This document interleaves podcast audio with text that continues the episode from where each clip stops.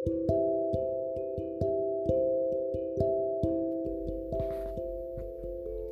everyone my name is Bhaskar और आज की हमारी स्टोरी है एक ऐसे आदमी के बारे में जिसे सब कुछ चाहिए था और उसने वो सब कुछ पाने के लिए सब कुछ ट्राई भी कर लिया था बट उसे कुछ मिल नहीं पा रहा था।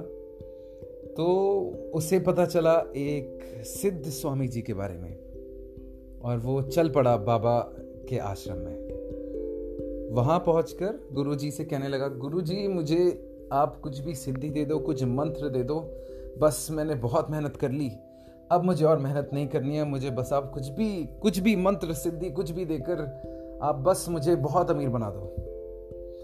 स्वामी जी कहते हैं, तुम लौट जाओ, जाकर मेहनत करो, मेहनत से ज़्यादा अच्छा और कुछ भी नहीं। मगर ये मानने को राज़ी ही नहीं। नहीं स्वामी जी आज तो मैं जाऊँगा ही नहीं। बस मुझे आप दे दीजिए कुछ मंत्र, कुछ सिद्धि। स्वामी जी फिर मुस्कुराकर उसे जाने के लिए कहते हैं और जैसे तैसे उसे भेज देते हैं। अब ये आदमी अगले दिन फिर से लौट कर आता है। स्वामी जी आज तो मैं लेकर ही जाऊँगा कोई सिद्धि या मंत्र आपसे। बस अब मुझसे नहीं सहा जाता। मैंने बहुत मेहनत कर ली और मैं जो भी बिज़नेस में किसी भी चीज़ में हाथ डालता हूँ, वो ख़त्म हो जाता है। मैंने क्या नहीं कारोबार करने की कोशिश की? मैंने कपड़ों का कारोबार करने की कोशिश की। मैंने लोहे का कारोबार करने की कोशिश की, पर कुछ नहीं काम में हुआ। अब आप बस मुझे कुछ मंत्र दो, जिससे मुझे कामयाबी मिल जाए। स्वामी जी फिर मुस्कुराकर उसे कहते हैं, मेहनत करो, मेहनत से अच्छा और कुछ भी नहीं। वो नहीं मानता तो उसे जैसे तैसे फिर आज भी बेच देते हैं। ऐसे करते हुए ये बहुत दिनों तक बार बार स्वामी जी के आश्रम में आता रहता है। स्वामी जी इसे बार बार मना करते रहते हैं। फिर एक दिन, कुछ महीनों बाद, ये लौट कर आता है और स्वामी जी से कहता है स्वामी जी आज तो मैं यहाँ से कहीं जाऊँगा ही नहीं। आप जब तक मुझे सिद्धि नहीं देते तो बस मैं चाहे कुछ भी हो जाए, आज मैं यहाँ से नहीं हिलूँगा। तो इस बात पर स्वामी जी भी असमंजस में पड़ जाते हैं कि मैं इसका क्या करूँ? अब ये स्वामी जी दिव्य पुरुष थे, इसीलिए ये इनके पास आता था। ये स्वामी जी ने बहुत सारी सिद्धियाँ पाई हुई थी, इनके बहुत ही प्रसिद्ध थे, इसीलिए ये आदमी बार बार स्वामी जी के पास आता है। और स्वामी जी बहुत ज्ञानी थे, इसीलिए वो बार बार समझा रहे थे। मगर ये नहीं मानता तो स्वामी जी थक हार कर इसे कहते हैं, ठीक है, मैं तुम्हें एक मंत्र दूँगा। इस मंत्र को 108 बार पढ़ना होगा।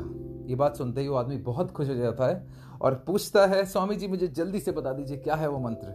स्वामी जी उसे मंत्र बताते हैं और मंत्र बताते हुए साथ में कहते हैं कि एक बात का ध्यान रखना, ये मंत्र पढ़ते वक्त बंदर के बारे में नहीं सोचना। बाकी तुम जब ये मंत्र पढ़ोगे 108 बार, तुम्हारी हर इच्छा पूरी हो जाएगी। तुम जहाँ हाथ डालोगे, वहाँ से सोना निकलेगा। तुम्हारी सारी इच्छाएँ पूरी हो जाएँगी, तुम्हारी सारी परेशानियाँ खत्म हो जाएँगी। और ये आदमी खुशी खुशी वहाँ से चला जाता है। अब, कुछ दिनों बाद ये आदमी वापस स्वामी जी के पास लौट कर आता है। अब इसके हाल और ज़्यादा बेहाल होते हैं। तो स्वामी जी पूछते हैं, क्या हुआ? मिल गई सिद्धि? मैंने तो तुम्हें दे दिया था, जो तुम्हें चाहिए था। क्या हुआ? तुम्हारे ऐसे हाल क्यों हैं? तो वो आदमी जवाब देता है स्वामी जी सिद्धि गई भाड़ में। पहले मेरे दिमाग से बंदर निकाल दो। सो so, यही है इस कहानी का सार। हम जितना कोशिश करते हैं किसी भी चीज़ के बारे में ना सोचने का हम उसी के बारे में और ज़्यादा सोचने लगते हैं। इसीलिए हमारे माइंड को मंकी माइंड कहा जाता है।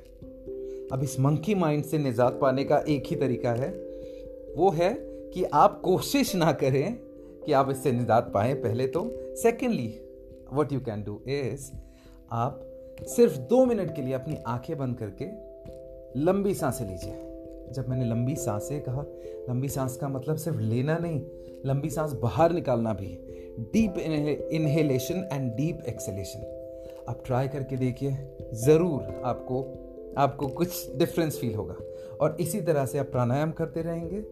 धीरे धीरे आप मेडिटेशन कर पाएँगे। और जब आप मेडिटेशन की स्टेज पे पहुँचते हैं तो आप अपने आप ही इस मंकी माइंड को शांत कर सकते हैं। Thank you so much for listening